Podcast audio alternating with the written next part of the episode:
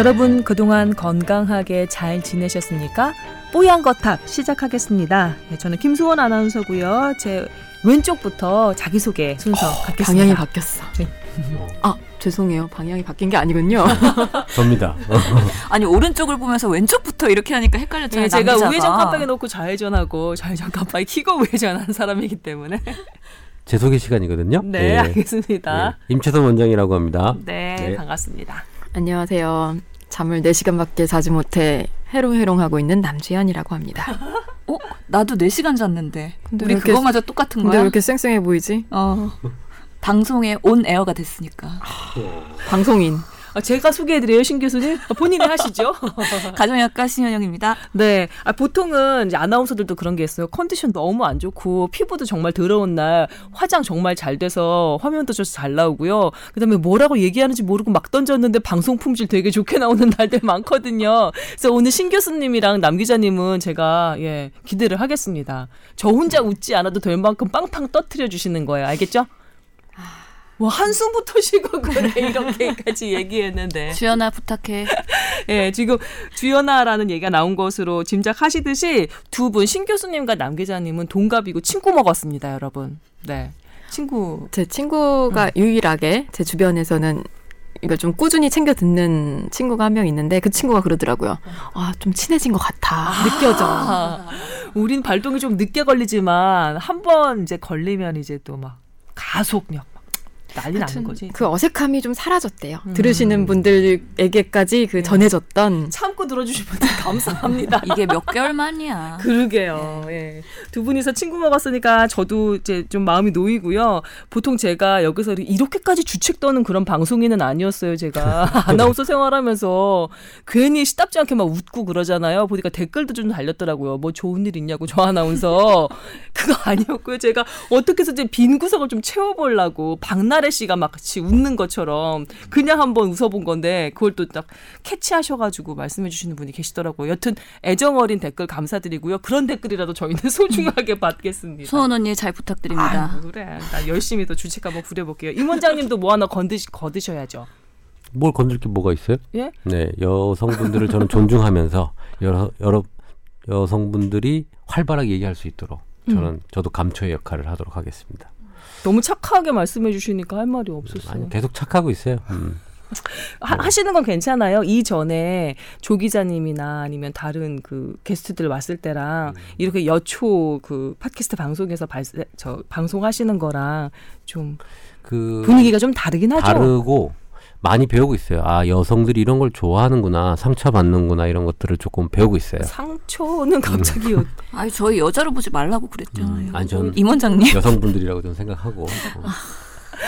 네, 우리. 여서 우리 병원 직원의 95%가 여자거든요. 음, 그러면 여초 환경에서 직장 생활도 하시고 그러셨는데 그, 또 이렇게 저기 뽀얀 거탑에서 이렇게 여성분들이랑 같이 방송하는 게 그렇게 낯설진 않으셨을 것 같은데. 아니요, 제가 몰랐었는데, 음. 그러니까 뭐 여, 여자 직원이 이제 그 립스틱을 좀 진하게 바르면 뭐 뭐 비둘기 잡아 먹었냐, 뭐 이런 말도 안 되는 얘기를 했던 것 같아요. 어, 세상에. 음, 예. 이걸 어떡하면 그러니까. 머리를 자르고 어 머리를 짧게 잘라 가지고 왜 아버님이 막 밤에 쏘 싸돌아다니는데 머리 잘랐니? 뭐 이렇게 아니, 좀그 정도 연령대는 아닌데 우리 임 원장님이 아, 나름 농담이라고 하신 거죠. 그러니까 농담이라고 던진 게 상처였대요 전부 다 어저께 네. 회식을 하면서 그런 행동들을 쭉 얘기를 해보니까 무지 많았더라고요. 지금 지원 PD가 살짝 째려봤어요 임 원장님을. 벌떡 일어나는 것? 같았는데 그러니까 아 여자들은 이렇게 만나면 치켜 세워주는 걸 먼저 하는구나 몰랐죠. 아니 지켜 세워주는 게 아니라 그거는 좀 그렇지 않아요? 예, 그냥 뭐뭐 관심의 표명으로. 그렇게 얘기했죠. 그것도 뭐 어, 예쁜데 이렇게 할 수는 없잖아요.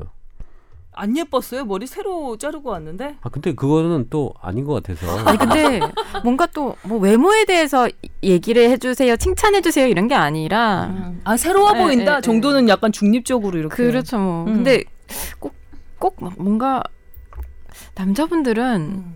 그런 식으로 이렇게 툭툭 쳐주고 싶어하는 그게 있는 것 같아요. 툴툴거리는 식으로. 그래서 우리 남자들은 친하면 조금 이렇게 좀 이렇게 갈구잖아요, 좀 갈구는 갈망다고요? 갈구잖아요. 네. 뭐, 예. 그래야 마치 더 친한 것처럼 느껴지고. 근데 여성분들이 느끼기에 그렇게까지 우리가 가깝진 않은데 너무 대놓고 친한 척하고 이렇게 좀 편하게 대하면 살짝 뭐지? 이렇게 반응하는 경우도 있는 것 같긴 해요. 확실히.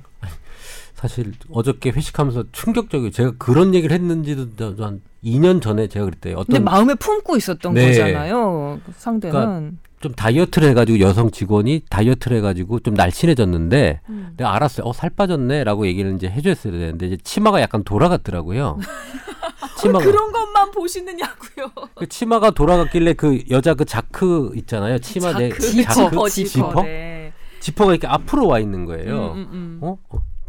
어? 남자처럼 화장실 가냐고 이렇게 얘기를 했나 봐요. 아, 왜 내가 그랬어요, 진짜. 살 빠졌다는 얘기를 좋아. 해줘야 되는데. 네. 좀 그래서 많은 걸 지금 배우고 있습니다. 네. 많이 아니, 배우셔야겠어요. 그게 뽀얀 거탑 하면서 저희가 한번 우리 임 원장님 거듭나게 해드려야 될 것 같다는 생각도 살짝 들면서. 음. 네, 알겠습니다. 그렇습니다. 네. 자, 그런 임 원장님과 저희가 방송을 함께 하고 있습니다. 우리 변모에 가는 임 원장님 기대해 주시고요. 저희 어, 뽀얀 거탑은 두 파트로 나뉘어서 진행이 됩니다. 갑자기 진행이 훅 들어오니까 여러분 약간 머쓱하셨을 테지만 그냥 넘어가 주세요. 첫 번째 파트는 건강 상담이고요. 두 번째 파트는 의료 보건계 이슈를 하나 선정해서 여러 가지 예, 좀 깊게 얘기 나눠보는 그런 순서로 꾸며드리고 있습니다. 이분은 뽀얀 거탑을 열심히 듣고 복습까지 하는 애청자입니다. 라고 자기소개해 주신 분입니다.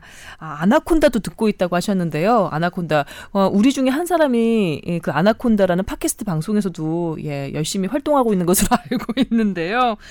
예, 감사합니다. 아나콘다. 예. SBS 아나운서들이 만드는 그 팟캐스트 방송이 있습니다. 뭐, 궁금하시면 한번 뭐 검색해서 찾아와 주시면 뭐, 이 중에 한 사람이 또 고맙게 생각할 것 같고요. 자, 이분은 따님이 다섯 살 된 그 아이인데 가래 기침이 이어진다고 하네요. 소아과에서 주는 약을 먹어도 사- 잠깐 약간 호전될 뿐 그 증상이 가라앉지를 않는다고 하십니다.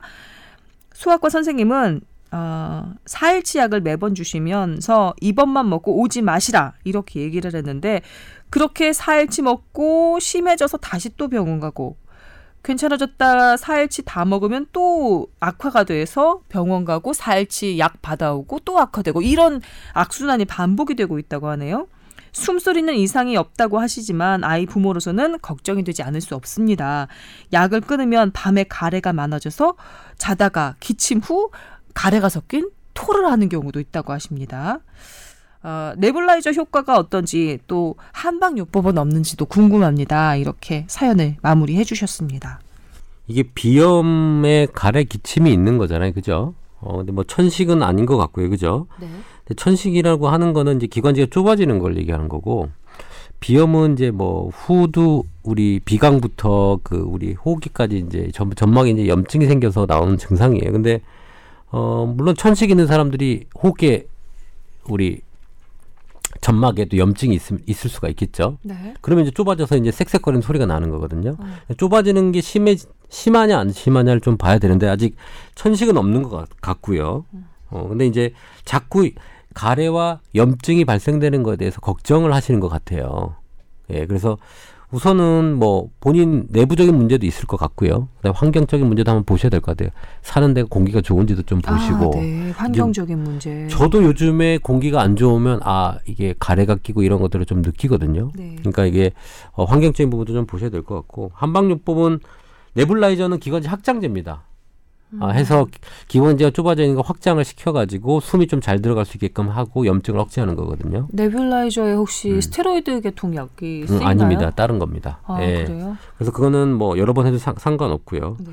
그다음에 뭐 한방요법을 얘기하셨는데 한방요법은 사실은 똑같습니다. 훈증요법이라고 해서 그걸 끓여가지고 이렇게 나오는 연기를 마시는 그게 수증기요? 예, 수증기. 그런 한방요법들이 있어요. 아니면 뭐 치료를 하는데 뭐 가장 많이 쓰는 치료 약제는 우리 팥뿌리 있잖아요. 아, 그걸 네. 한의학적으로는 총백이라고 해요. 총백. 음. 이 총백이라는 것은 원래 파가 이렇게 방향성 있잖아요. 파 냄새 확 나잖아요. 네. 그런 것들로 해가지고 그런 것들을 발산시킨다고 얘기를 해서 그런 방향성이 있는 것들을 끓여서 마시기도 합니다. 어. 예, 그래서 훈증요법에 쓰기도 하고 약재로 넣어서 끓여 먹기도 하고 뭐 그런 것들로 감기를 감기 같은 호흡기 질환을 치료하긴 합니다. 예, 그래서 뭐 훈증요법에는 어, 환자 상태에 따라서 약재를 여러 개 섞어서 쓰기도 해요. 한의원에서는요. 음. 어 근데 그거는 어 제가 볼 때는 항염증이 항염증에 관련된 약제를 쓰면 좋을 것 같고 총백도 좋습니다. 이 아버지가 보낸 모양인데요. 그 다섯 살 난 딸 아이가 밤에 코가 막혀서 잠도 제대로 못 자고 그리고 기침하다가 깨서 토까지 하는 모습을 보면 걱정이 될 수밖에 없을 것 같거든요. 근데 소아과 병원에 갔더니 나아질 거라고 얘기를 하지만 계속해서 악화되고 또 악화되고 이렇게 병원을 전전하게 되는 이 상황도 답답하신 모양이에요. 어떻게 뭐 신 교수님 방법이 좀 없을까요? 사실 지금 요즘 환절기여가지고요. 감기 환자들이 엄청 많습니다. 음. 특히 다섯 살이면은 아마 어린이집이나 유치원을 다니면서 아이들끼리 이런 바이러스나 이런 감염원을 아. 교환할 가능성이 매우 높거든요. 맞아요. 그래서 그런 것들이 반복적으로 노출이 되고 또 좋아졌다가 또 심해졌다가 음. 한참 그럴 시즌인 거죠. 그래서 보면은 비염이 있다고 했어요. 알레르기 비염을 말씀하시는 것 같은데 이런 비염의 증상은 사실 콧물이나 재채기, 코막힘, 코 가려움증 이런 것들이 대표적인 증상이거든요. 네. 근데 지금 다섯 딸, 딸 아이가 기침이랑 가래까지 있었고 걱정이 되시는 거잖아요. 그래서 제가 좀 찾아봤는데 알레르기 비염에 대한 진료 가이드라인이 2015년에 나온 게 있습니다. 네. 대한 천식 알레르기 학회에서 나온 건데요. 보통 이런 비염이 있는 아이들이 감기 또는 천식이 발생할 가능성이 높기는 해요. 그래서 그거에 대해서 치료법을 봤을 때 감기에 걸렸을 때는 사실 대증적 치료를 추가한다고 되어 있어요. 그거는 즉 기침을 하면 기침을 삭히는 약이나 음. 뭐 가래가 있으면 가래를 삭히는 약이나 그런 것들을 추가할 수는 있는데 네. 특별히 다른 뭔가 뾰족한 수는 없는 거죠, 사실. 감기는 감기니까. 그리고 천식이 발생할 가능성이 높긴 하지만 지금 봤을 때는 숨소리가 괜찮아서 천식은 아닌 것 같고 네. 만약에 하지만 반복적으로는 호흡기 질환이 있다면은 뭔가 폐기능 검사나 다른 비특이적인 뭐 기관지 유발 검사 이런 것들을 해서 천식을 명확하게 진단할 수 있겠죠. 근데 아직은 환절기 시즌이고 워낙에 다양한 아이들과 교류할 시기이므로 네. 그렇게 크게 걱정할 상황은 아닌 걸로 보인다. 음. 밤에 이렇게 증상이 심해지는 걸 좀 막는 방법은 없어요? 낮에 잘 놀다가도 밤만 되면은 힘들어하는 환자들이 많더라고요. 특히나 나이가 어린 환자들 같은 저. 이런 상황에서 사실 네블라이저를 꼭 써야 되는 상황은 아닌 것 같은데요. 아, 그래 그 정도까지 예, 심한 건 아니다. 네블라이저를 쓰는 이유가 아마 기관지를 확장시켜서 가래 음. 배출이나 이런 거 좀 더 원활하게 하면 아이가 좀 더 밤에 편하게 잘 수 있지 않을까 그런 부가적인 이득을 생각을 하는 것 같은데요. 음. 사실 뭐 근본적인 치료가 되거나 그러지는 않겠죠. 이게 날씨가 추워지니까 바깥 활동이 별로 줄어들잖아요. 안에서 애들이 먼지 피우면서 그렇게 자꾸 뛰어놀 거예요. 틀림없이 다섯 달 다섯 살 around 애, 애기들이 그래서 그 먼지 많은 건조한 실내에서 놀다 보면 그렇게 감기를 옮아가지고 오는 경우가 많더라고요. 그래서 모르겠어요. 저는 의사도 아니지만 그리고 아기도 키우지 않지만 그냥 제 일감에는 마스크를 좀 실내에서도 벗지 마- 못하게 하고 좀 답답하겠지만 이렇게 아픈 경우에는 그리고 어 집에서는 엄마 아빠가 집안 청소를 먼지가 없도록 좀 잘 해주고 환기도 좀 많이 좀 시켜주고 그 정도 이렇게 아프면 어린이집을 가면 안 되죠. 만약에 아 맞다 감기라면. 예, 예. 그래서 아마 어, 저는 이걸 보면서 와 이 부모님 계속 어린이집 못 보내면 정말 힘드시겠다. 아 그렇구나 아 제가 어리석었습니다 아니 이 저는 정도는 제가 지난주에 조카가 좀 아파서 어린이집 어. 못 가니까 정말 온 집안이 막 난리가 났어요 진짜 저희 부모님이 또 하루는 봐주시고 음. 막온 돌아가면서 보면서 되죠. 예, 이게 어. 아파서 가지 못하고 집에만 있으니까 누군가 음. 돌봐줘야 되고 그래서 어, 힘들더라고 진짜 이게 아기가 아픈 것만으로도 너무 막 얘가 아파서 힘들어하니까 속상한데 그걸 또 칭얼거리는 아이를 봐줘야 하는 그그 고단함 아막 남의 일 같이 가면서 그렇죠. 육아와 간병을 병행해야 되는 게 육아와 얼마나. 힘들까요. 네, 네. 예. 제가 저번 주한주 동안 첫째 아기가 수족구가 심하게 걸렸어요. 그래서 입하고 손발 그다음에 엉덩이 몸에까지 이제 그 수포가 올라왔거든요. 열이 나고 뭐 입안에 이게 나니까 안 먹고 막 이게 난장판을 그쵸. 폈죠. 저번 주 제가 스케줄이 저녁 스케줄이 한 네 개인가 있었거든요. 네. 다 취소되더라고요. 어떡해요 어, 왜냐면 네. 이미 그 집안이 난장판인데 들어가서 도와주지 않으면 쫓겨날 것 같은 느낌이 들어서 싹 다 바꾸고 네. 집에 들어가서 어, 해봤더니 역시 그때 딱 그 수족 걸리면 이제 유치원에 못 가게 하더라고요. 어린이집에 네, 못 가게 옮으니까. 하고. 어, 그렇죠. 그 그래서 그 수족구 수포 나오기 전에 어린이집을 안 보냈는데 이미 거기는 또 한 바퀴 또 다 돌아서 어. 그러니까 우리가 원흉인지 는 모르겠지만 우선 네. 얼마 안 저희 됐죠. 예, 뭐 네. 하여튼 그 어린이집에 또 한 풍파를 또 겪었더라고요. 그래요. 네. 뭐싹 또 돌더라고요. 감기건 수족구건 뭐 어린이집 한번 누가 뭐 좀 아프기 시작했다 그러면 그 어린이집은 토, 초토화 된다고 봐야 되더라고요. 근데 이게 아이고. 시기가 있는 것 같아요. 그래서 저희 둘째도 보면은 호흡기가 약하기도 하고 면역력이 약해서 어 태어나서 돌 되기 전에도 입원을 반복했거든요. 아이고. 예, 그래서 고생을 많이 했죠. 한 세네 번 입원했어요. 네. 열도 나고 이러니까. 근데 이 사연 주신 분 같은 경우에 소아과를 계속 다니셨다는데 이런 예. 경우에 뭔가 이비인후과를 가는 게 도움이 되나요? 어린이들 같은 경우 이렇게 아. 비염이고 그러면 한번 다른 곳을 가서 어, 이비인후과 가면 장점이 내시경을 볼 수 있다는 거죠. 후두 내시경이나 그런 것들. 그래서 조금 조금 다른 처치를 할 수 있긴 하지만 저 같은 경우는 그냥 한 곳을 꾸준히 갔고요.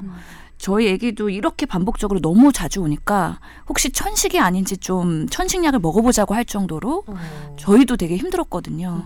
근데 어느 정도 시기가 지나니까 이게 소아들은 알러직 마취라고 하잖아요. 그래서 비염, 천식, 아토피 이런 것들이 순서대로 나타나다가 지나가는 어느 시기가 있을 수 있으므로 그 학년기 그러니까 학교 들어가기 전에 아이들의 나이에선 조금 겪을 수 있는 거고 상대적으로 조금 취약할 수 있는 우리 아이구나 생각해서 어, 이 상황이 힘드시겠지만 맞아요. 조금 더 어, 인내를 갖고 견디는 게 중요할 것 같고요. 그 알러직 말취라고 하셨는데요. 그 행진 맞잖아요. 예. 계속 연이어서 꼬리 물듯이 그렇죠. 계속해서 뭐 비염 왔다가 뭐 천식 왔다가 뭐 알러지성 뭐 결막염도 왔다가 막 이런 식으로 아토피도 왔다가 아토피도 왔다가 예. 이렇게 행진하는 거. 그, 그 애가 저였어요. 근데 이런 경우 애가 예민해지잖아요. 짜증도 많이 나고. 그런데 간병하는 엄마가 스트레스를 너무 심하게 받아서 나중에는 애기 간병하다가 본인도 감기 걸리고 본인도 그렇게 되지 않나요? 예. 엄마까지 돼요. 아파가, 아프게 되더라고요. 예. 그래서 제가 지금 당부드리고 싶은 건 우리 사연 주신 분 그 부부도 건강 관리 힘써 달라는 거. 비타민 C도 좀 많이 드시고 물도 좀 많이 드시고 예. 그 요런. 그 알러직 마취가 있는 그런 좀 복잡한 환자들이 있거든요. 음. 성인 포함한 아기. 어, 요즘에 좀 치료 트렌드를 말씀드리면 그 면역력이라고 얘기를 하잖아요. 그 면역력 어떻게 할 건데 뭐 한방이야, 하- 보약 먹일 거야, 뭐 이런 느낌도 있지만 어 그런 좀 면역 질환이 좀 갑자기 애기, 애기가 많다고 생각하면 검사를 좀 정확히 해가지고 면역 글로불린 G가 있는데요, 우리가 뭐 A도 있고 뭐 여러 가지가 있어요.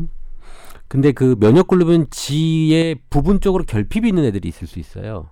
그러니까 이- 이뮤노글로불린 G 1, 2, 3, 4 이렇게 있는데 그 중에 타입별로 좀 적은 애들이 있거든요. 아주 그래서 그런 거를 이제 그 결핍차 부분적 선택적 결핍증이 있는 애들이 있어요. 그런 경우는 어떻게 해주면 되나요? 어, 그 면역 글로불린 이걸 추가를 해줘서 정상 범위를 올려놓는 거죠. 뭘 먹이면 되는 거예요? 아니, 주사로. 약을 예, 아, 주사로. 주사로. 아. 그러니까 그런 애들이 가끔 있기 때문에 저번에 저도 경험했는데 뭔가 너무 이상한 거예요. 그래서 검사를 한번 해봤더니 떨어져 있어요. 그래서 그거 올리는 그거 치료도 하면서 한약도 같이 먹이면서 해- 한 6개월 정도 해가지고 많이 좋아졌죠. 그러니까 만약에 한약만 치료했으면 또 안 됐을 수도 있었을 것 같다는 생각은 좀 들, 드는 케이스가 있어요. 그래서 요즘에는 면역력이라는 거를 조금 의료 의학 쪽에서도 그렇게 보고 이거를 커버하는 그런 것들도 생겼다. 많이 난- 비싸요? 그 처치가 검사하고 그 주사 맞는 게 면역. 조금 비싸죠. 아. 그래도 네. 그 아기들 그 온몸이 벗겨지는 그런 아토피를 겪는 부모님들의 그 마음 찢어지는 것보다는 네. 그 마지막 방법을 그렇게 한번 해보는 것도 요즘에 좀 새로운 트렌드가 나왔다는 걸 좀 알고 계시면 예. 이게 네. 네, 누군가에게는 아주 좋은 정보였을 것 같습니다. 아니, 저는 임 원장님 대단하신 것 같아요. 외과 전문의가 이렇게 소아과 질환도 잘하시고, 그 다음에 한의학적인 전문가로서 또 얘기하시고, 정말 광범위하게 많은 도움의 말씀을 주시고 계시는 게 신기해요. 그렇죠. 사실. 그, 음, 그러니까 네. 사람이 다 음과 양이 있는 게 본인 그 병원 직원들한테 마음을 상처 주시면서 다시는 여러 가지 제 의학 정보는 풍부하시니까 그게 좀 균형이 맞는달까? 그러니까요. 병원 내에서 써져이다 그러면 딱 그 컨셉이 있거든요. 어떤데요? 풍기는 인상이 있거든요. 각 과별로 그런 분위기 이미지가 다 그렇죠. 다른가요? 서전은 어떤데요? 서전은 우선 수술을 해야 되기 때문에 음. 이국종 교수 생각하면 돼요? 예 우선은 하여튼 메스를 들어야 되는 거죠. 음. 근데 지금 이뮤노글로불린 얘기하고 계시잖아요. 예, 면역. 이건 내과적 질환인데 이렇게 메디칼 트리트먼트까지도 어, 그럼 이 사람 예. 뭐, 뭐죠? 다중인가요? 근데 제가 보는 환자들이 좀 어려운 환자 위주로 와요. 왜냐, 왜냐 보니까 어, 이게 병원에서 치료를 못 방향을 못 잡는 사람들이 한 뭐 30%에서 40% 정도 되는 것 같아요. 음. 결과는 없고 몸은 힘들고 안 좋고. 그럼 여기서 뭘 찾아내야 될 거 아니에요. 그 작업을 하다 보니까 제가 이렇게 된 거예요. 음. 네. 따로 공부를 막 하시는 거예요. 어, 새로운 환자가 어, 어저께는 또 기억상실증 환자가 왔어요. 또왜 병원에서는 다 문, 삼성에서 문제가 없대잖아요. 근데 기억상실증이에요. 그래서 뭐 내용을 보니까 뭐 뇌 신경계통의 보호제, 뭐 영양제 같은 것만 받아왔고 치료제는 없고 기억을 잃어 잃어버리고 있다는 거예요. 어느 시기의 기억이요? 전체를 다요? 아니면 아니에요. 특정 시기요? 날짜 10월 9일 이후에 모든 기억이 없어요. 가끔 드라마에 나오는 나오는 환자가 왔어요. 근데 근데 이거는 제가 그랬어요. 무슨 정신적인 큰 충격을 받고 그 우리 뭐 갑자기 우리 블랙아웃 되는 것처럼 그 그래서 그 이후에 거는 기억이 나는데 예전 거는 기억이 안 나요. 음. 삼성에서도 못 잡았는 걸 지금 임 원장님이 해결하신다는 거잖아요. 근데 그거 그런 환자를 한 몇 명 치료하다 보니까 재밌어요. 야. 그, 그 사람들이 좋아질 때 어떻게 되냐면 이제 기억이 지금은 대통령이 누군지 몰라요. 어, 어, 어 문재인 알겠대. 문재 그 전 대통령은 몰라요. 어. 그러니까 정말로. 10월 9일 이후 이전의 대통령은 몰라요. 가족들 이름은 알고 얼굴은 아는데 이름하고 이런 것들 기억이 안 나요. 와. 근데 이제 뭐 그런 환자들을 보다 보니까 공부를 안 할 수가 없잖아요. 그러니까 여, 어려운 환자가 내원해서 임 원장님한테 매달리니까 그러니까 필요가 천재를 만드는 거네요. 그렇죠. 의사는 환자를 통해서 어. 발전을 하고 배우고 또 그 실력도 함양을 하는 거죠. 교수님도 어려운 환자가 오면은 찾아보시고 거기에 대해서 또 다시 통달하시고 그래서 또 지경을 또 넓히시고 그렇게 예, 되나요? 그렇게 보내기 애매한 환자가 있어요. 어디에 보내야 될지도 모르겠고 해결이 안 될 것 같아서 정말 절실하게 오신 분들을 그 기대를 저버릴 수가 없어서 그런 경우들이 종종 있죠. 근데 왜 이마에 땀은 닦으세요, 임 원장님? 어, 그 너무 환- 칭찬해드렸나? 아니, 그 환자를 생각하면 음. 어떻게 해야 될지 고민을 많이 하고 지금 있습니다. 해결이 된 상태인가요? 우선 침 맞고 뭘 이렇게 자극을 많이 줬더니 응. 어, 박근혜까지는 지금 기억이 났어요. 예.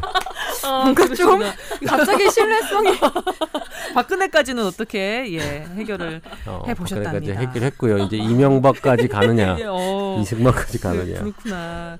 아, 이, 이, 그 환자의 예, 예후는 정말 저희도 궁금해집니다. 이따금씩 좀 말씀해 주세요.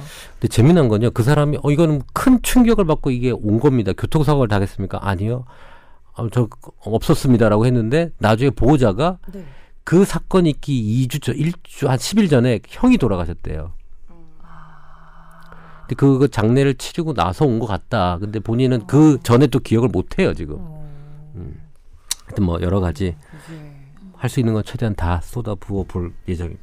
예. 지금 르네상스적인 인간이라고 볼 수 있겠네요. 이것저것 모두 다 등한 임 원장님과 함께 하고 있습니다. 영광입니다. 예. 하지만 지포 들어간 치마 지포 들어간 여직원에게 너는 남자처럼 화장실에서 일 볼 일을 보니 이렇게 또 얘기하시는 그런 인간적인 풍모도 있는 분이시라는 걸 예. 더불어서 말씀드립니다. 남 기자님 추가하실 말씀 있으신가요?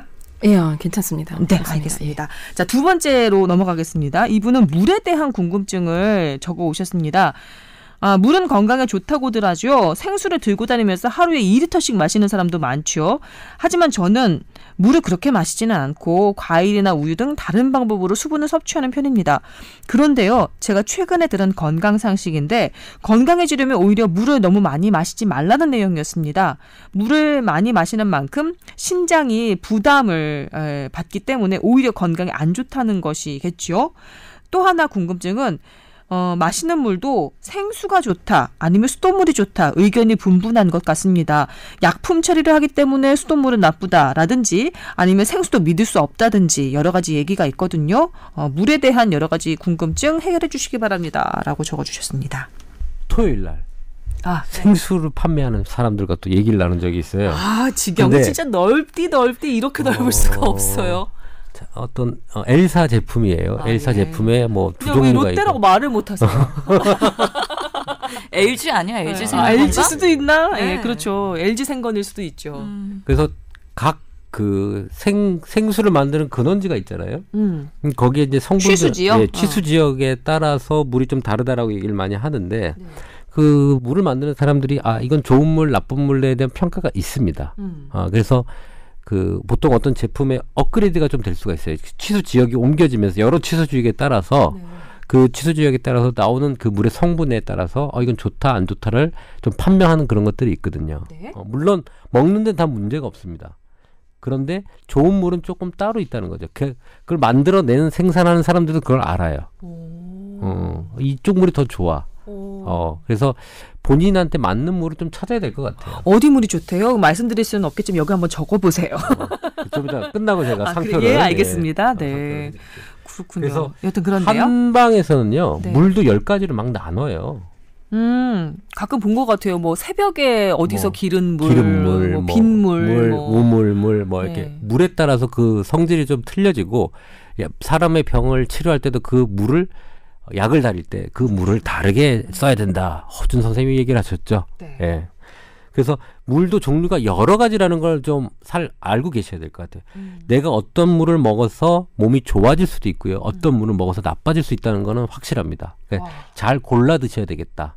그리고 제가 최근에 얘기하는 거는 어, 물을 많이 먹는 게 좋냐 안 좋냐라고 둘 중에 하나를 선택하라 그러면 물을 많이 먹는 게 최근 요즘 사람들은 좋다고 생각이 들어요. 왜냐하면 물 말고 이런 뭐 커피, 술, 콜라 이런 사실 어떻게 보면 몸에서는 되게 좋지 않은 거죠. 아 그런가요? 네. 지금 저도 차를 마시고 있는데 약간 세모 아닌가요? 뭐 세모일 수도 있겠지만 아 남기자 표현 귀여웠어요. 물에 비하면 맹물. 더러운 거죠. 어. 맹물. 네. 그렇다 보니까 그런 것들을 많이 섭취하는 현대인의 옛날에는 물만 먹었잖아요. 그렇죠. 뭐 있었 있었어요? 뭐 없었죠. 옛날에 먹었던 게 뭐 물 종류 중에 술?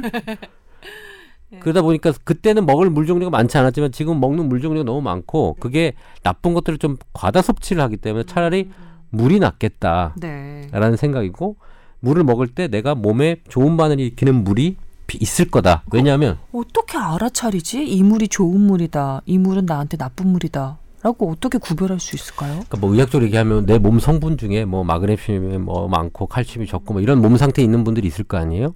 그거를 보존해 줄 수 있는 물이 이제 따져서 먹어야 되겠죠. 근데 어렵다. 어, 그러니까 이거는 좀 맞춰서 먹어봐야 될 것 같아. 이, 이 물을 계속 한 달간 먹어봤더니 뭐 설사가 나네, 배가 음. 아프네, 뭐네 이런 것들이 좀 있을 수 있죠. 자기 몸을 그 대상으로 임상 실험을 조금씩 해보는 것도 재미있기도 하고 나름대로 의미도 있을 것 같아요. 그렇게 해서 찾아가는 것도 예 좋을 것 같고요. 저는 생수 마실 때 아니 뭐 이제 이분 말씀대로 수돗물이 나는지 생수가 나냐 그거는 전 잘 모르겠고 생수 마실 때는 그거는 봐요.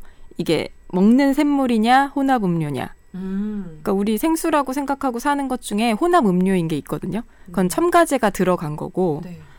그 말 아 뭐 어떻게 돼 있죠? 먹는 샘물이라고 돼 있는 품목명에 그렇게 돼 있는 거는 정말 그냥 깨끗한 물을 퍼올린 쉽게 생각하면 그런 그렇죠. 거라서 어디선가 들었는데요. 네. 그 혼합 음료라가 되어 있는 것에 그 물은 정제수를 많이 쓴대요. 근데 어떤 사람들이 그러더라고요. 건강에 좀 그 이름 좀 난다 하는 사람들이 정제수만큼 좋지 않은 물이 없다고. 예. 그냥 단지 아무것도 없이 H2O만 있는 물은 우리 몸에 그렇게 큰 좋은 역할을 하지 않는다고 하더라고요. 그래서 거기다 이제 뭔가 첨가를 하는 거죠. 그렇죠. 예. 이온이 전혀 없으니까. 그래서 같은 저 밑에 있는 같은 섬에서 나온 물인데도 음. 뭐 혼합 음료인 게 있고 먹는 샘물인 게 있어요. 네. 그 보면 이렇게 적혀 있죠. 적혀. 표기가 아주 작게 있죠. 돼 있긴 한데 적혀 있습니다. 맞아요. 그래서 먹는 샘물을 주로 선택을 하신다는 거. 저는 그렇습니다. 아, 그 좋은 습관이에요. 음. 먹는 샘물을 꼭 드셔야 됩니다. 저도요 mineral water라고 해서 이렇게 뭐 파는 것도 그게 먹는 샘물인데 mineral water가 그렇잖아요. 아? 예. 근데 최근에 sparkling water라고 해서 탄산이 탄산수. 섞여 있는 물이 있잖아요. 저는 그게 그냥 우리 이런 식으로 먹는 샘물에다가 탄산만 섞은 건 줄 알았어요. 이렇게 봤더니 남 기자 말대로 혼합 음료고 거기에 정제수라고 적혀 있더라고요. 그냥 그냥 물 끓여가지고 H2O에다가 탄산만 섞어버린 거더라고요. 그래서 뭔가 속은 듯한 느낌?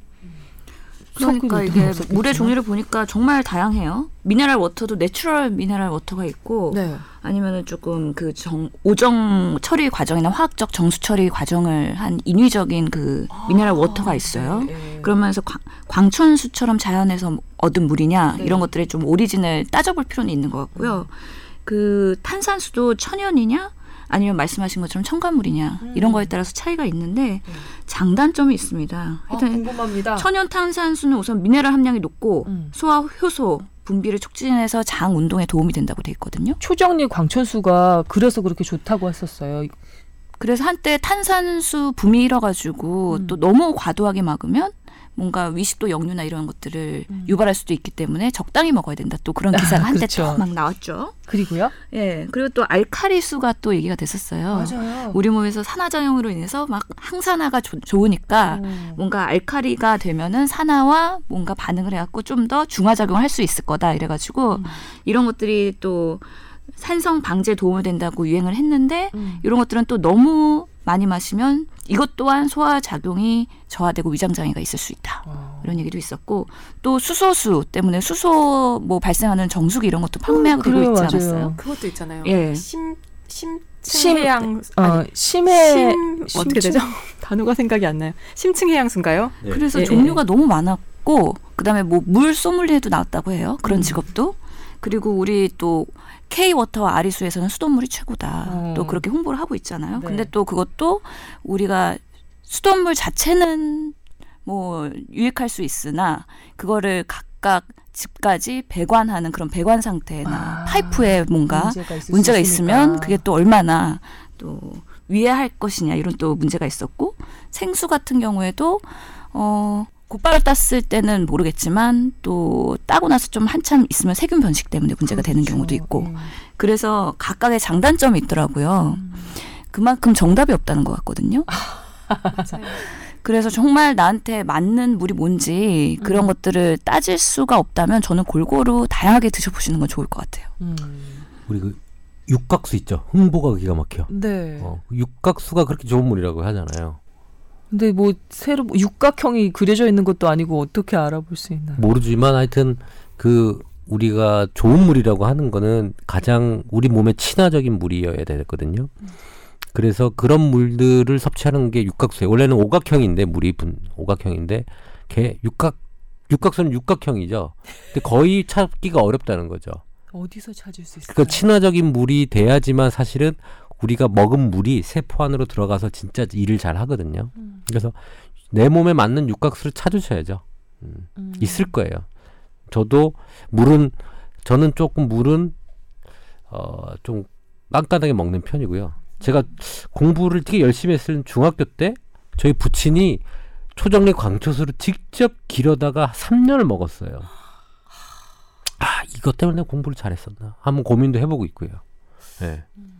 근데 그 광 그 광초수 직접 안 먹어 보셨죠? 먹기 되게 힘들어요. 맛한번 없어요. 먹어봤어요. 음, 아, 어때요. 맛이? 그냥 그 사이다 김 좀 빠지고 하나도 안 단 사이다 같다는 느낌이었어요. 뭐 밍- 짐짐하다고 해야 음. 되나요?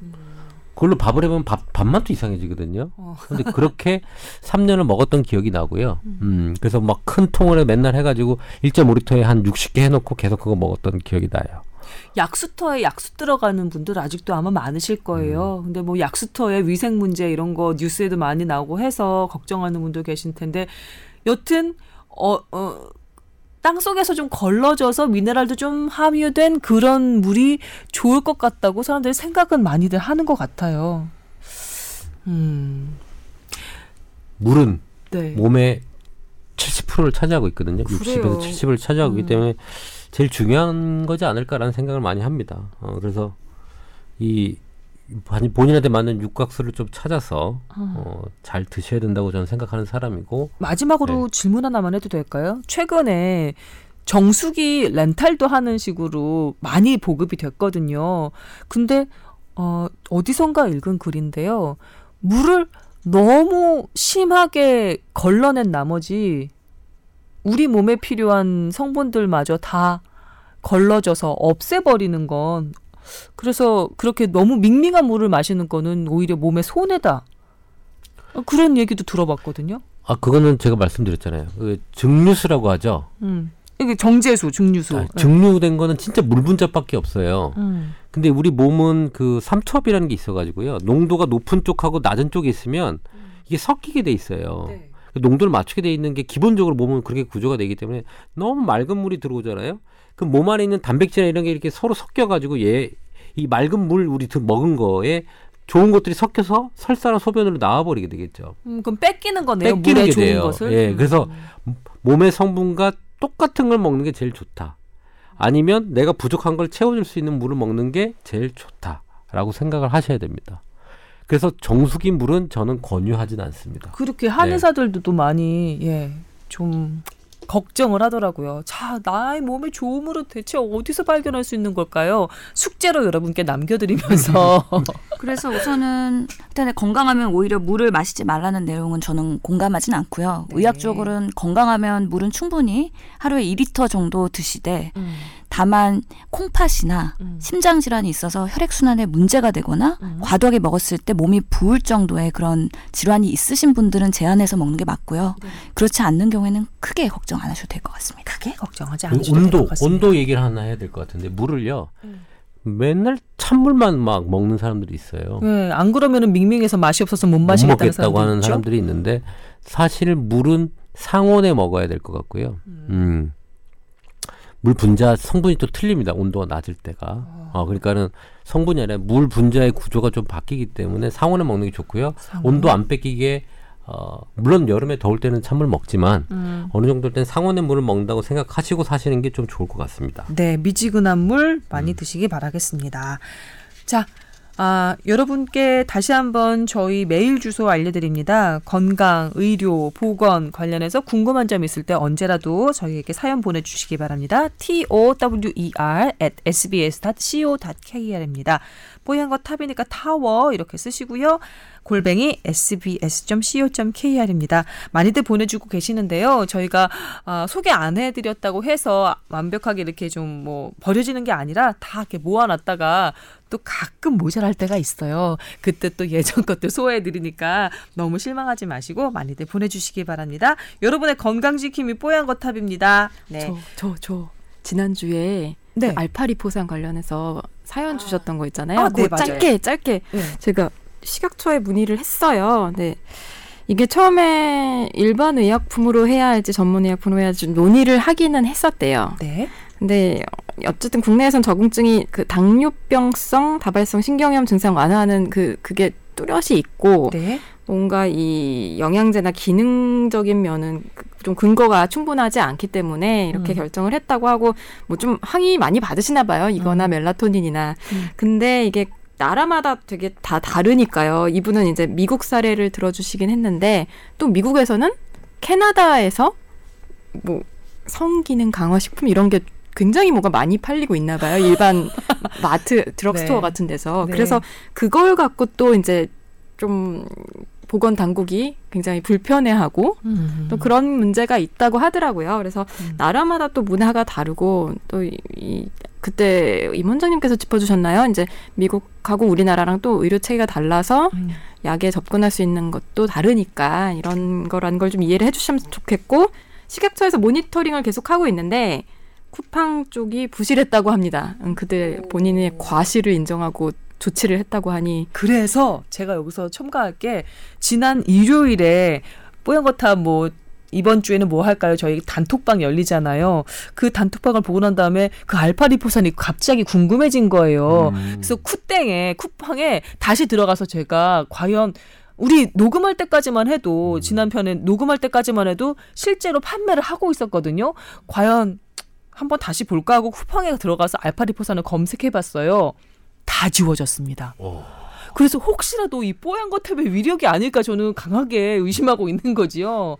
다 지워졌어요. 쿠팡에서 여러분 검색하셔도 안 나오고요. 예, 구매할 수 없게 막혔습니다. 저 항의메일 받는 거 아닌가요? 아이고 아니. 그런가요? 앞으로 불합리한 보건의료 정책은 예. 뽀얀 거탑에 그러니까 왜냐하면 그 사연 보내주신 분이 아니 내가 그 개인적으로 직구하는 거는 세관에서 막으면서 쿠팡에서는 공 직구로 해서 이렇게 버젓이 팔고 있는데 이거 뭔가 뒤에서 짬짬이가 있는 거 아니냐 뽀얀거탑에서 파헤쳐달라 이렇게 사연을 보내주셨거든요.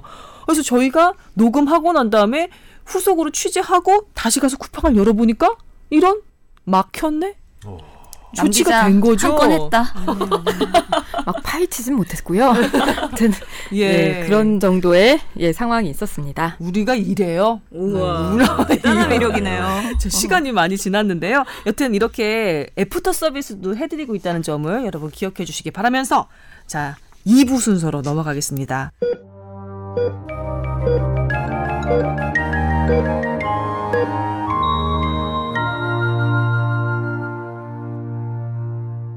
오늘의 주제는 임 원장님의 발제로 진행하겠습니다. 네. 그 쿠싱에 대해서 얘기를 하고 싶습니다. 쿠싱 증후군이라고 해서 이거 지난 주말에 엄청나게 많이 실시간 검색어로 검색이 됐던 질환이죠. 이은하 씨, 가수 이은하 씨가 예, 걸려서 고생하고 계신 병입니다. 사실 쿠싱을 앓고 있는 뭐 많은 사람들이 있죠. 그 이 쿠싱이라는 거는 사실은 그 우리 스테로이드 호르몬 몸에서 자체적으로 생성되는 스테로이드 호르몬이 많아질 때 이 병이 생기거든요. 그죠? 근데 이제 이은하 씨 같은 경우에는 다른 병을 치료하는 목적으로 병원에서 약을 쓰면서 이아트로제닉 외부에서 들어온 그런 스테로이드 호르몬이 증가되면서 어, 쿠싱이 생긴 거로 어, 얘기되고 있어요. 그러니까 우리 지금 쿠싱 증후군이라고 하는 스테로이드를 많이 복용했을 때 오는 재반 사항인데 예, 이런 쿠싱 증후군의 가장 많은 퍼센트를 이런 외부적으로 스테로이드를 복용하거나 주사를 맞거나 했을 때 생기는 쿠싱이 제일 많다고 돼 있습니다. 그러면 그냥 네. 몸 자체로 쿠싱 증후군이 왔다기보다는 어떤 약물의 치- 부작용으로 따라오는 증후군인 거라고 예, 봐도 그, 되는 건가요? 그 환자군이 아. 제일 많고요. 네. 물론 뇌종양이라든지 그다음에 부신 피질에서 그걸 만들어내서 그쪽에 종양이 생겨서 그 호르몬을 막 분비해낼 수도 있거든요. 뇌에서 많이 분비시키거나 네. 부신 피질 우리 콩팥 옆에 있는 부신 피질에서 그 호르몬을 많이 분비했을 때 어, 이 병이 걸릴 수 있는데요.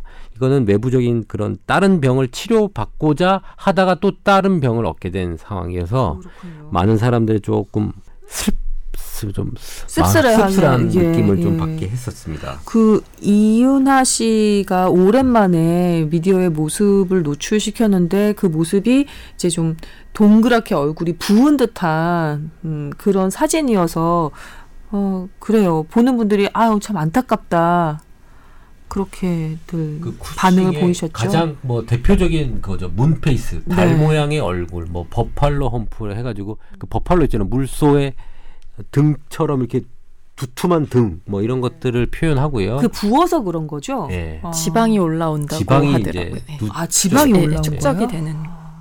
그래서 뭐 위장장애도 생기고 여러 가지 스테로이드 부작용의 그냥 어, 집합체라고 보시면 될 것 같아요. 저희 보도국에 국장 지내셨던 분이 손에 난치성 그 피부 질환을 앓고 계셨어요. 그래서 그걸 치료하기 위해 스테로이드 제제를 많이 복용을 하셨대요. 그래서 그분이 예전에는 그렇지 않았는데 점점점 얼굴이 동그랗게 둥그렇게 붓는 문페이스 그 현상, 음, 예, 그걸로 고생을 많이 하셨었거든요. 음. 그래서 그래서 제가 그 사실을 좀 미리 알게 됐죠. 그렇죠. 이게 스테로이드가 양면성을 갖고 있는 거예요. 염증 조절과 통증 조절의 효과는 아주 드라마틱하기 때문에 많은 질병에 사용이 되는데 이것을 과다 사용하거나 장기간 사용했을 때 부작용이 이 의인성, 외인성 쿠싱 증후군이라는 거죠.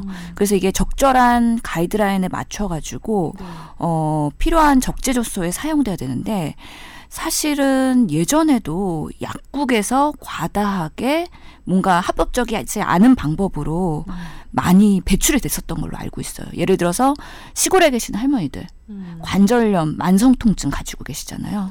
이런 분들 뭐 유명한 약국에서 택배로 뭔가 관절염 약을 보내준다 그래갖고 계속 의사 처방 없이 그렇게 맞고 계시거나 먹고 계시는 분들 이런 분들 나중에 보면 쿠싱 증후군 생겨가지고 문제가 되고 그렇죠. 정부 당국에서 뭐 스테로이드 과다 처방에 대한 그런 실태 조사도 하고 그게 그랬었던 이슈가 아주 옛날에 있었죠. 의약 분업 이전이죠. 거의 거의 의약 분업 이전이고 근데 놀랍게도 의약 분업 예외 지역이 있고요. 농어촌에는 예. 또 아직도 그런 것들이 완전히 근절됐다고 볼 수 없는 사례들이 왕왕 들리고 있습니다. 제가 최근에 취재했던 케이스가 정말 서울 시내 한복판에 어느 약국에서 감기약이라고 조제해서 판 거예요.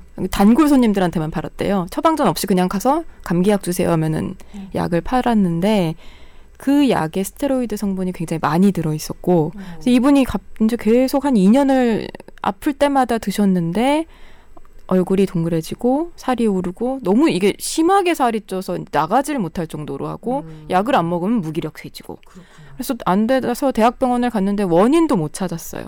그러다가 이제 그 약을 우연히 알게 약을 먹는 어떤 사실을 우연히 교수님이 보시고 이것 때문이다 해가지고 치료를 시작했는데 참 어려운 것 같아요. 그렇게 모르고 드시는 분들.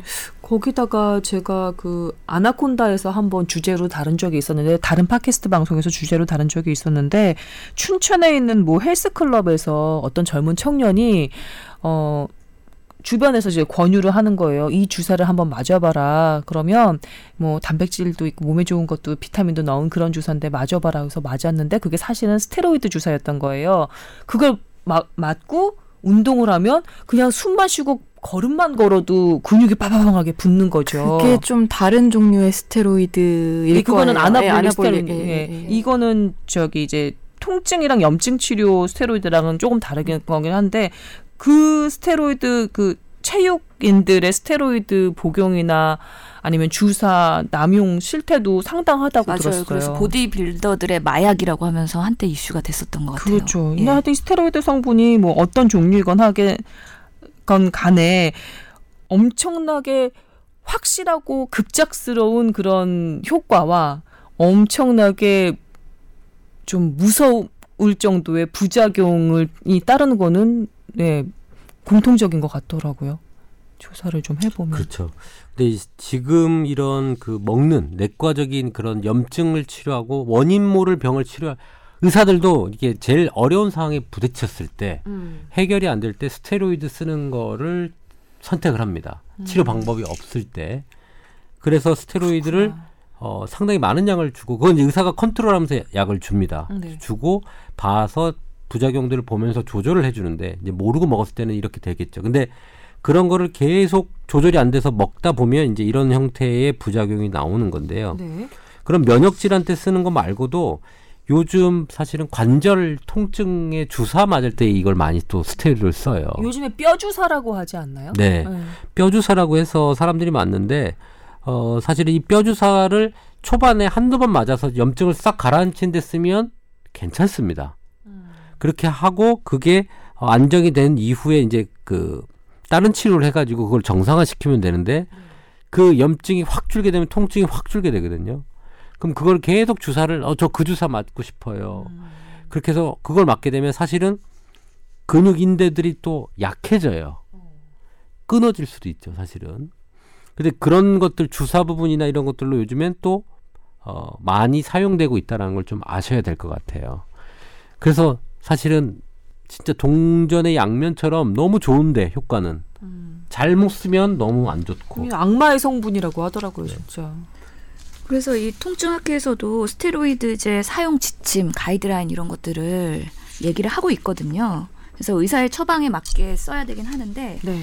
보통은 3주 이내 사용하는 경우에 단기 요법, 그리고 단기로. 4주 이상 사용하는 경우에 장기 요법으로 나누고요.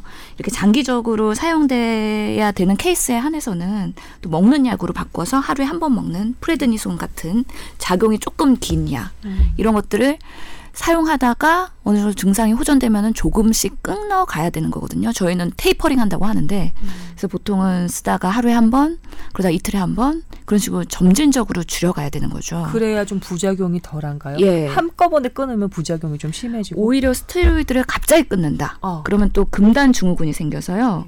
관절통이나 근육통, 여러 가지 피로감이나 두통, 이런 위장 증상 이런 것들이 또 확 생길 수가 있어요. 서서히 끊는 테이퍼링이 중요하고 그런 것들에 대한 가이드라인이 있는 거죠.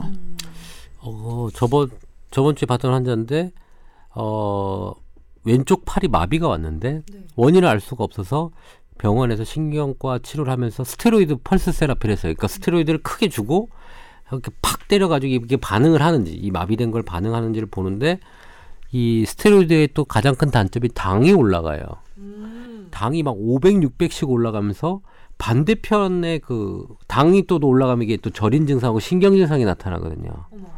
그러니까 이쪽 치료하려고 했다가 어, 다시 절인 증상이 나오거나 이게 다른 신경 증상이 나타나는 거죠. 혈관 증상하고. 반대편 팔도 저릿저릿하고 네, 이상한 거예요. 이상하게 어. 되면 되면서 그 치료를 6개월 정도 하다 이제 끊게 된 거죠. 네. 끊고 나서 이 원래 팔 안 좋았던 것도 좀 좋아지고 있어요. 그러니까 사실은 이 스테로이드가 뭐 이게 위드도 그러니까 제거가 되면서 또 이게 또 반응을 또 나타내기도 하고 그래서 잘 우리는 경험적으로 스테로이드 의사들도 쓰고 있다라는 것만 알고 계십시오. 이게 이 스테로이드 쓰는 게 100% 답은 아니라 이렇게 해서 듣, 듣는다면 이렇게 해서 고쳐보려고 의사들이 이제 쓰는 거고요. 그거 했을 때 부작용이 나면 이제 끊고 이제 다시 조정하는 형태로 들어간다라는 걸 알고 무분별한 사용은 어, 환자 자체적으로 하시면 절대 안 되는 약입니다. 근데 네. 이 이윤아 씨 케이스도 그렇고요. 그러니까 정형외과에서 좀 뭐 무분별까지는 아닌데 환자가 원하면 계속 주사를 놔주고 뭐 이런 식으로 하는 거 아닌가요? 뭔가 그 가이드라인에 맞춰서 하면은 이렇게까지 쿠싱 증후군으로까지 발전이 안 됐을 것 같은데 진전이 안 됐을 것 척추 같은데. 분리증이라든지 아까 얘기한 통증 환자들이 너무 아프다 보니까 음. 이 아픈데 장사 없잖아요. 마약성 진통제도 안 되고 할 때는 직접 주- 그쪽에 주사를 맞아서 스테로이드랑 마취제랑 그 다음에 뭐 여러 가지 약을 섞은 걸 아마 맞을 겁니다. 그렇게 하면 살 것 같거든요. 음. 그게 그 통증을 이겨내기 위해서 맞다 보면 사실은 뭐 그다음 먹다 보면 이제 마- 맞는 게 안 되면 이제 계속 그걸 유지하기 위해서 먹게 되거든요. 근데 그런 거를 이겨낼 수가 없었던 거죠. 그렇구나. 저는 어, 틀림없이 이분도 진료를 받고 의사의 감독하에 스테로이드를 복용이나 뭐 아니면 주사로라도 이렇게 투약을 하셨을 텐데 왜 쿠싱 증후군이 좀 이렇게 좀 보기에도 사진으로 보기에도 좀 심하게 느껴지잖아요. 왜 이 상태까지 갔을까? 저도 사실 궁금했거든요. 그랬는데 어쩌면 그런 속사정이 있었을 수도 있겠네요. 너무나 통증이 심한 나머지 예. 예, 기사에서도 척추 분리증으로 이은하 씨가 통증을 많이 호소하셨거든요. 그래서 그런 것들을 완화하기 위해서 장기적으로 사용을 했고 3개월 만에 15kg 증가했다고 그래요. 근데 또 이것도 어느 정도 증상 조절하면서 서서히 끊어 나가면 좋아질 수 있는 부분이고요. 제가 예전에 좋아했던 드렁큰 타이거의 타이거 JK 씨. 음. 한때 척수염으로 다리에 마비가 와서 그, 그 지팡이 짚고 다니셨다고 기사에서 얘기하셨거든요. 네. 근데 이번에 보니까 쇼미더머니 6에 나오셔가지고 펄펄 나시던데요? 프로듀서로서 여전히 멋있으시더라고요. 음, 음. 그런 거 보면 이분도 2주 만에 그때 스테로이드 투약하고서는 3, 40kg 쪘다고 해요. 그런데 윤미래 씨의 여러 가지 그 내조와 함께 잘 극복하셨다고 하는데 네. 이런 것들도 분명히 좋아질 수 있다고 네. 예, 생각을 합니다. 그러니까 아까 얘기한 척수염의 염증을 조절하기 스테로이드 쓴 거잖아요. 그러네요. 근데 그거는 부작용을 감수하면서도 이제 못 걷게 되는 거를 막기 위해서 쓸 수 있는 거예요. 음. 그러니까 그거를 잘 쓰면 명약이 되는 거고요. 음. 어 근데 한의원에서 이제 그 보면 그런 이런 쿠싱 환자들을 많이 보게 되거든요. 그건 그러면 또 한의사 입장에서는 왜 이렇게 막 망가뜨려 놨을까라고 생각이 들지만 또 의사 입장에서는 또 치료하기 위해서 그렇게 써본 거고. 음. 근데 그 상황에서 이제 쿠싱이 온 상태에서 한의원에 와서 뭐 어쩌고 하면 또 이제 어, 각각의 의료 집단은 나쁜 것만 보, 보게 돼 있거든요. 그냥 안 좋아지게 네. 졌을 때 그쪽 병원에 가니까요. 근데 이제 양측을 이해하면 사실은 그런 문제는 없을 텐데 네. 좀 그런 아쉬움도 있고 하여튼 요 스테로이드는 양날의 검인데요. 어, 잘 사용하면 좋은 치료 사례들은 많이 있습니다. 네, 스테로이드 부작용이 또 굉장히 이렇게 많이 얘기가 되니까 무조건 나쁜 건 줄 알고 초기에 좀 바르거나 먹거나 아까 원장님 말씀하신 것처럼 초기에 좀 써야 되는데도 거부하시는 분들도 있거든요. 네. 근데 그것도 바람직하진 않은 것 같아요. 어, 아토피 환자 중에도 갑자기 일어나 이 피부가 이게 갑자기 발진이 생길 때는 저는 스테로이드를 쓰라고 합니다. 왜냐하면 그거 일어났던 걸 빨리 가라앉혀야 상처가 덜 나기 때문에 음. 그렇게 아- 그렇게 가라앉혀 놓고 장기간 쓰는 또 이것도 흡수가 돼요. 그렇기 때문에 높은 농, 고용량을 쓰, 쓰면 안 되고요. 어, 고용량을 쓸때 단기간 그 다음에 저용량을 쓰더라도 오- 너무 오래지 않게 쓰면서 발진을 억제해 놓고 그 다음에 다시 발진하지 않도록 안 내부적인 치료를 해야 되는 거거든요. 그러니까 이건 사실은 잘 써야 된다고 생각을 하고요. 저는 저도 막 스트레스 쓰고 막 합니다. 뼈 주사도 필요하면 놔야죠. 아파 죽 못 걸어 다니는데. 그럼 일단 네. 살려놓고 봐야지. 네. 사람을 살려놓고 봐야지. 근데 이렇게 언론에서 부작용이 너무 과다하게 홍보가 되면 사실 저희 힘들긴 해요. 의사 입장에서는 스테로이드 처방하려 그러면 어 그거 쓰면은 부작용 있는 약 아니에요 이러면서 걱정이 되니까. 환자의 그런 수능도가 많이 떨어지거든요. 어, 그러면서 또 우리 남 기자가 잘 짚어주신 것 같습니다. 그러게요. 잘 갔다. 잘했다. 왔어. 아주 잘했어. 잘했어. 네. 고맙다 그래야 되나요? 보람차네요. 근데 하나 저는 뭐그 이은하 씨의 기사를 읽으면서 가장 눈길을 끌었던 부분은 뭐냐면 어 이분이 이렇게 얘기를 합니다. 어떻게 보면 그 제가 공인인데 이렇게 뚱뚱한 모습으로 비춰지는 자체가 죄송하다는 생각도 든다라고 얘기해서 이 워딩이 제목으로 이렇게 딱 그 쿼터 돼가지고 기사로 쫙 릴리즈가 됐더라고요. 근데 어떠한 모습으로 비춰져야 된다는 건 없는 것 같아요. 아팠고 그리고 어떤 증상이고 그리고 오동통한 모습이어도 그러니까 만약에 병이 아니라면 오동통한 모습이어도 아껴주고 사랑하는 팬들한테는 이쁜 모습일 수 있는 거잖아요. 그렇죠. 그러니까 너무 지금 속상해서 본인이 속상해서 이렇게 말씀하신 것 같은데 음, 죄송하다는 생각 음. 안 하셨으면 좋겠어요, 이민아 씨. 그러게요. 외모 지상주의로 가는 또 우리의 시각을 우리 김소원 아나운서가 경종을 울리고 있습니다. 음, 음. 땡땡. 음. 그렇습니다. 저 저도 스테로이드 사실 그 아토피 많이 걸려봤고요. 음. 그다음에 결 폐렴 오랫동안 알아보고 또 천식 환자이기도 해서 스테로이드 지긋지긋하거든요. 될 수 있으면 안 하려고 하고 그 남주현 기자가 얘기했던 것처럼 의사가 처방하기 전에 혹시 여기 스테로이드 들어있나요? 이렇게 물어보는 사람 중에 하나예요, 제가. 그래서 어, 좀 남다르게 다가오는 그런 시간이 아니었나 싶습니다. 하지만 전 의사를 믿을 거예요. 음, 의사를 믿겠습니다. 그 만약에 감기 몸살이 와서 몸이 너무 안 좋은 사람이 왔어요. 네. 막 기운도 없고 못 일어나고 뭐 수분도 모자라서 이제 수액을 링겔을 달죠. 음. 어 그때 가끔 스테로이드를 섞을 때가 있어요. 음 수에게? 수액에 음. 그러면 바로 반짝한 느낌이 좀 들게 합니다. 근데 이제 저는 그걸 그렇게 처방할 기준은 뭐냐면 젊은 사람일 때는 그거에 대해서 충분히 반응을 하고 어, 리커버리가 회복이 되는데 나이 많은 사람들은 딱 그 맛을 느끼면 이 주사 계속 맞겠다고 할 거예요. 완전 반짝하니까요, 사람이. 근데 그 나이 많은 분들은 진짜 힘들 상황에서는 저용량으로 사용을 하고 저는 이제 젊은 사람들이 빨리 회복하고 그 사람들은 한번 회복하면 금방 돌아오잖아요. 음, 그런 사람한테는 어 이거 맞고 푹 쉬고 200뭐 2, 3일 날에 회복하십시오라고 할때 아니면 내일 중요한 일이 있는데 저 정 기분 차려야 돼요라고 할 때는 그렇게 저는 처방하기도 합니다. 어. 물론 그 반복적이지만 않으면 문제 없거든요. 그 반복이라는 거는 어느 정도 기한으로 반복 말씀을 일주일에 한 번 뭐 계속 맞는 분들이 있어요. 음. 어. 뭐 거의 마약 같이 맞는 분들이 있, 있다 보니까 그러니까 그렇게 되면 그렇게 돼 버리죠. 그러니까 각자 의사들마다 자기 비방은 있는 것 같아요. 음. 음, 저희도 뭐 감기 환자 왔을 때 비타민 주사 주는 것처럼 음. 음, 본인만의 노하우와 그런 레지멘이 있는 거죠. 사실 그렇게 처방하면 안 된다고 돼 있거든요. 음. 근데 어, 아, 뭐 회복해 달라고 하면 또 그렇게 해줘야죠, 뭐. 예. 음, 하여튼 뭐 그렇게 쓸 수 있다는 거. 어, 네, 네. 필요한 사람한테 그렇게 해서 뭔가 좋게 반응을 해줄 수 있다는 거. 그렇게 음. 알고 계시면 스테로이드 악마의 성분입니다. 잘 쓰면 엄청난 약이고요. 계속해서 부작용을 무시하고 쓰면 정말 무서운 약인 것 같습니다. 이런 정도로 어, 마무리를 하면서 오늘 주제는 여기서 예, 끝내야 될 것 같네요. 한 시간이 훌쩍 지났습니다. 자, 여러분과 함께한 뽀얀 거탑 어떻게 들으셨는지 모르겠습니다. 다음 주에도 저희 네 사람 여러분의 건강 지킴이로 예, 함께 하겠습니다. 오늘 수고하셨습니다. 감사합니다. 감사합니다.